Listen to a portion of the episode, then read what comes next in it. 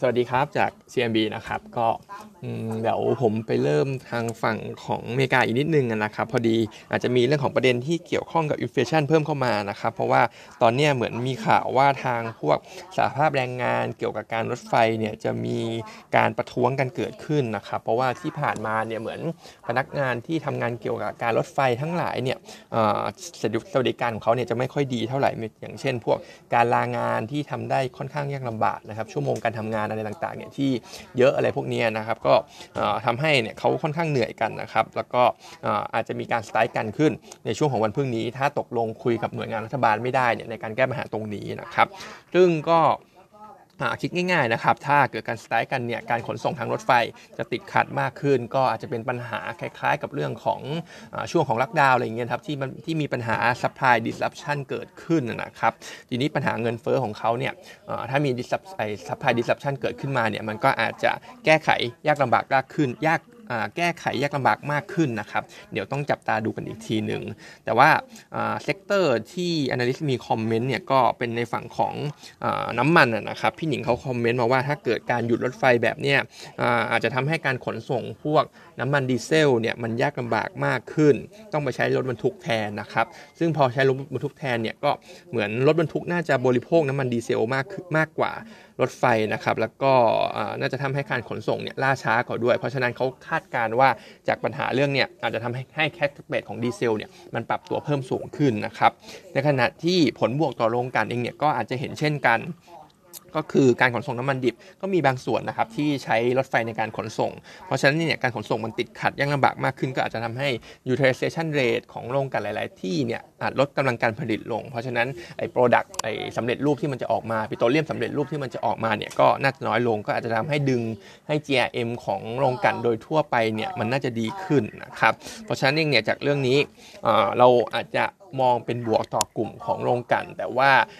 น่าจะเป็นลบต่อภาพรวม inflation ในฝั่งของอเมริกาเขานะครับ แต่ก็ต้องบอกว่าเขาจะ strike กันพรุ่งนี้นะครับ ถ้าตกลงกันวันนี้ได้เนี่ยก็น่าจะไม่มีอะไรเกิดขึ้นนะครับ นี่ก็ต้อง FYI ไว้นะครับ ส่วนกลุ่มของโรงกลั่นเองเนี่ยเราก็ยังชอบ SPRC เหมือนเดิมนะครับ เพราะ SPRC เองเนี่ยเรามองและเวอร์ชันยังถูกที่สุดอยู่ ก็ยังถือว่าเลเวลตรงนี้ยังน่าสนใจลงทุนได้นะครับ ก็มองพวกเวอร์ชันถูกไปนะครับ ความเสี่ยงน่าจะต่ำกว่าพวกเวอร์ชันที่มันตึงๆแล้วนะครับ ส่วนตัวปท GC ตามหน้าข่าววันนี้เห็นว่าจะไปลงทุน ไม่ใช่เปิดตัวไปแล้วนะครับสำหรับตัวโรงรีไซเคิลของเขาเห็นเห็นหน้าข่าวเนี่ยบอกว่าใหญ่ที่สุดใน Southeast Asia แต่ว่าทางพี่หนิงเองเนี่ยก็บอกว่าหลัก capacity 40,000 60,000 ตันเนี่ยมันไม่ได้มีนัยยะอะไรต่อ e a r n i n g นะครับ เพราะว่าปีปีหนึ่งเนี่ยเขาปิดปิดผลิต petrochem 3 ล้านตันอะไรอย่างเงี้ยเพราะฉะนั้นก็ไม่ได้ช่วยอะไรมากแล้วก็ e a r n i n g accretion อะไรพวกเนี้ยก็ไม่ได้มีอะไรเยอะไม่ได้มีนัยยะนะครับ ก็ไม่ต้องไปตื่นเต้นอะไรกับหน้าข่าวตรงนั้นนะครับ GC เรายังมองเหมือนเดิมยังแย่อยู่เกี่ยวกับเรื่องของเอาลุกปิโตรเคมนะครับ ในขณะที่เรื่องของกัญชากัญชงเองเนี่ยอพรบถูกตีตกหรือว่าถูกเลื่อนออกไปให้ไปร่างออกมาใหม่นะครับ เพราะว่าเหมือนจะไม่ได้ค่อยรัดกลุ่มเท่าไหร่ แต่ว่าพรบฉบับเนี่ยเหมือนจะเป็นในส่วนของที่เกี่ยวกับการเสพการใช้กัญชงในกิจกรรมสันทนาการในบ้านนอกบ้านอย่างนี้จะมากกว่านะครับ ต้องบอกว่าพรบที่เกี่ยวกับ การใช้เชิงพาณิชย์ หรือว่าใช้กัญชงในรูปแบบแปรรูปเนี่ยไม่ว่าจะเป็นพวกน้ำดื่มเครื่องดื่ม พวกเครื่องสำอางอะไรพวกเนี้ยพวกนั้นเนี่ยน่าจะไม่ได้มีอะไรเปลี่ยนแปลงนะครับน่ายังใช้ได้อยู่ แต่ว่าด้วย sentiment แบบเนี้ยก็อาจจะทำให้เห็นบริษัทต่างๆ ที่มี plan กันเนี่ยว่าจะ launch กันในช่วง quarter สาม quarter สี่เนี่ยก็อาจจะต้องเลื่อนออกไปนะเพราะ sentiment เนี่ยมันไม่ค่อยดีเท่าไหร่นะครับ แต่จริงๆ แล้วในประมาณการของเราบริษัทที่เกี่ยวข้องอย่างเช่นพวกเซ็ปเป้ ICHI รวมไปถึง RBF ด้วยเนี่ยเราก็ไม่ได้ใส่เรื่องของกัญชงอะไรไว้อยู่เยอะอยู่แล้วนะครับ เพราะฉะนั้นเรายังไม่ได้มีการปรับ forecast อะไรเกี่ยวกับประเด็นหน้าข่าวตรงนี้นะครับ RBF เนี่ยก็ยังให้ไว้โฮอยู่เหมือนเดิมในขณะที่เซ็ปเป้กับ ICHI เนี่ยก็ยังให้ไว้ซื้อทั้ง 2 ตัวนะครับ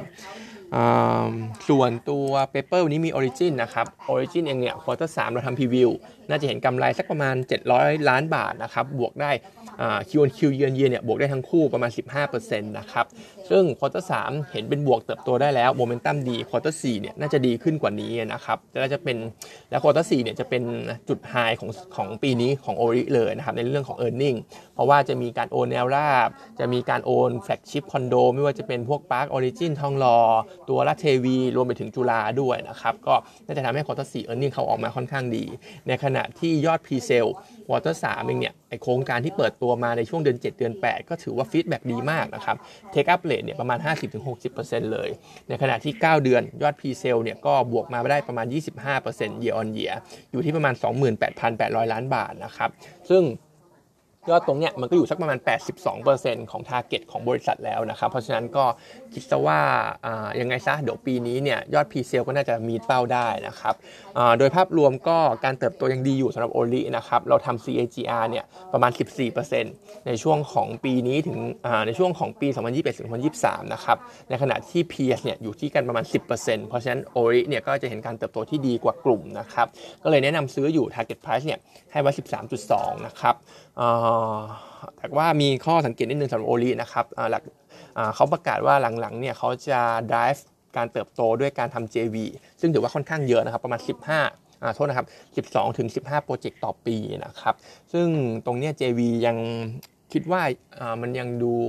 skeptical อยู่นะครับว่ามันจะดีหรือไม่ดี เพราะว่าถ้าดูหุ้นที่ทำ JV เยอะๆ อย่างอนันดาอย่างเงี้ยนะครับทำปีหนึ่งเกือบ 10 โปรเจกต์อย่างเงี้ยอนันดาก็เหมือน performance ไม่ค่อยดีเท่าไหร่ ในขณะที่ตัวที่ทำ JV แบบพอดีพอดีอย่างเช่นพวก AP แสนสิริพวกนั้นเนี่ยก็ยังเห็นหุ้น performance ยังค่อนข้างดีอยู่นะครับเพราะฉะนั้นเนี่ย JV เนี่ยที่จะเป็น driver ของเขาเนี่ยก็ต้องตามดูกันอีกทีว่าจะบวกหรือลบนะครับในขณะที่ด้านบวกหน่อยก็อาจจะเป็นเรื่องของโอริเนี่ยผมเห็นในหน้าเว็บพวก ไทย VI อะไรพวกนี้เห็นมีการพูดถึงกันเยอะในกลุ่มนักลงทุน VI นะครับตรงนี้ก็อาจจะมีคนสนใจเยอะสำหรับหุ้นตัวนี้นะครับแต่ว่าส่วนตัวเนี่ยถ้าจะ prefer ผมไปที่ตัว Land and House ดีกว่านะครับเพราะว่า Land and House ก็เหมือนจะ defensive แล้วก็ low profile มากกว่าสำหรับหุ้นในกลุ่มของ property นะครับวันนี้ก็มีประมาณเท่านี้นะครับ